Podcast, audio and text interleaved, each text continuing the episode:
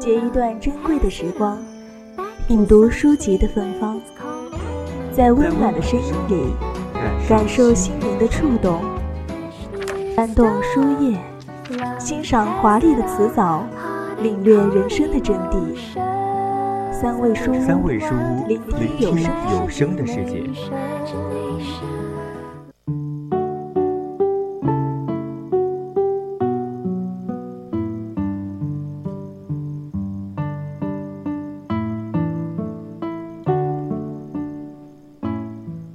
欢迎大家来到侧耳倾听最后一个板块——三味书屋。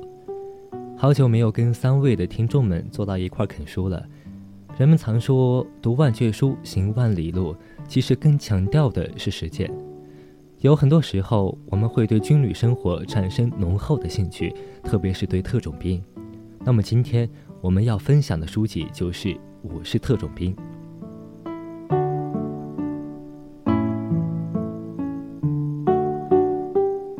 我是特种兵。书中讲述了两个人的故事，一个叫郝楠，他是一个超级军迷，为了实现自己的从军梦想，高中毕业后，他毅然选择了加入到绿色方阵。在这个方阵里，他经历了比想象中还要残酷的特殊训练和真正的枪林弹雨。他在血与活的生死考验里，终于锤炼成了一名优秀的特种兵战士。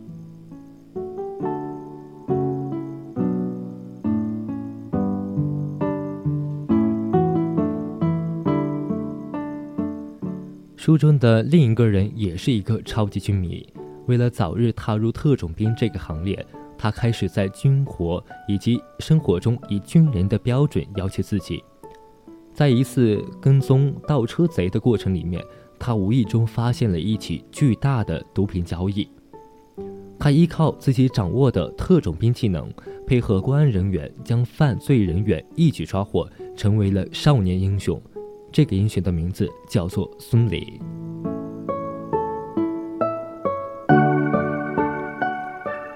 孙雷和郝楠两个人都是为了一个理想、一个目标，在不断的追求。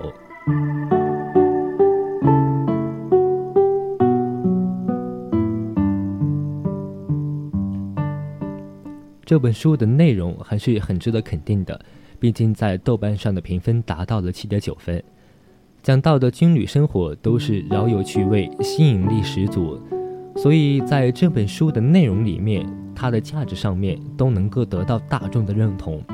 同样，在这本书表达的中心思想和内涵价值是值得深入解读的。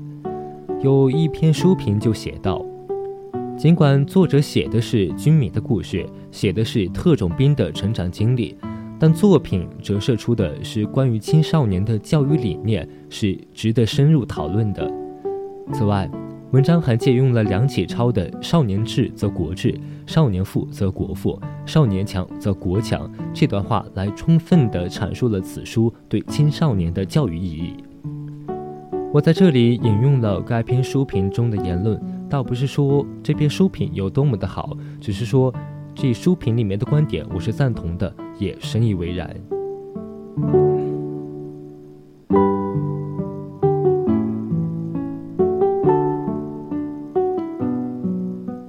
小说通篇都没有空洞乏味的说教，也没有强调道理和立场的言语。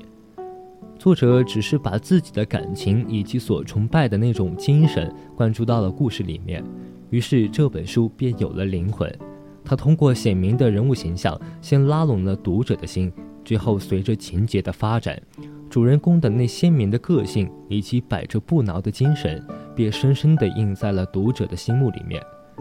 他并没有直白地告诉我们什么是道理，而是将读者先拉入到情境当中，让读者自己去感悟，而主人公所思所想，不过是个做个指引和模范而已了。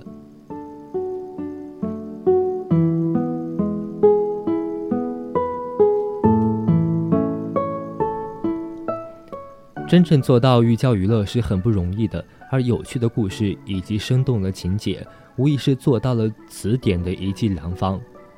现在市面上的书籍是五花八门，其中也不乏珍品，而能做到像《我是特种兵》这样用心良苦的作者只怕是不多了。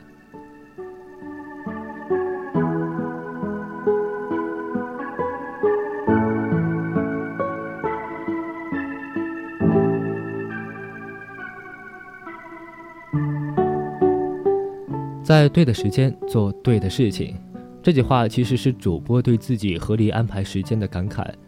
不管你有多少事情，到了时间就要做什么，因为你已经把你的人生大轨迹规划好了。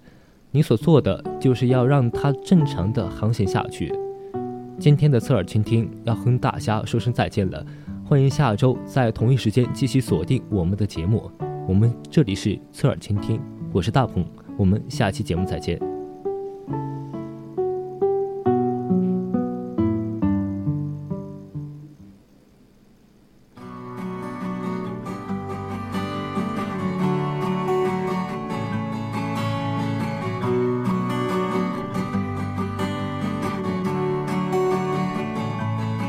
你的面容远离了世界尘垢，从来没。